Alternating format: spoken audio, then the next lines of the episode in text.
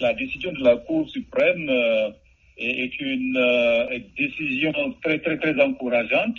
Comme vous le savez, il y a des dizaines de milliers de, de, jeunes, je, je dirais, américains, qui sont de facto des Américains, bon, euh, qui étaient vraiment en ligne. Bon, ça fait plusieurs années que nous, en tant que défenseurs des droits de l'homme, nous luttons pour leur légalisation.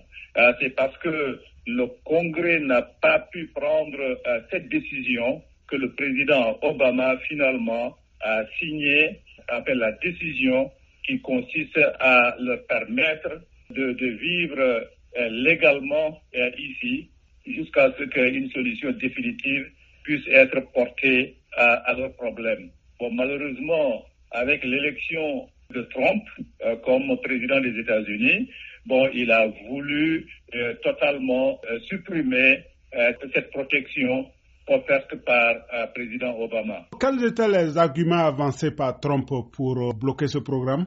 C'est quelque chose qui, qui rentre en harmonie avec la ligne de sa campagne pour sa réélection. C'est ce qu'il avait promis. Et si vous vous rappelez, il avait également promis la construction d'un mur à la frontière mexicaine pour bloquer les, immigrants. Donc, euh, toute sa politique tourne autour de ça.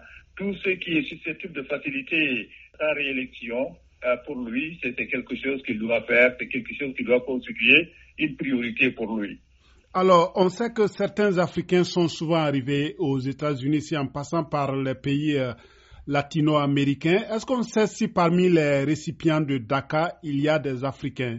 Euh, Absolument, il y, a, il y a des Africains. DACA concerne euh, tout le monde, tous ceux qui euh, répondent aux critères définis par la décision. Tous ces jeunes bénéficient de DACA. Donc, il y a des Africains, il y a des Asiatiques, il y a des, des, Latinos.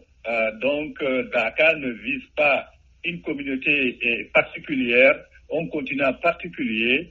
ça concerne l'ensemble des jeunes qui, qui vivent ici aux États-Unis et qui remplissent les conditions.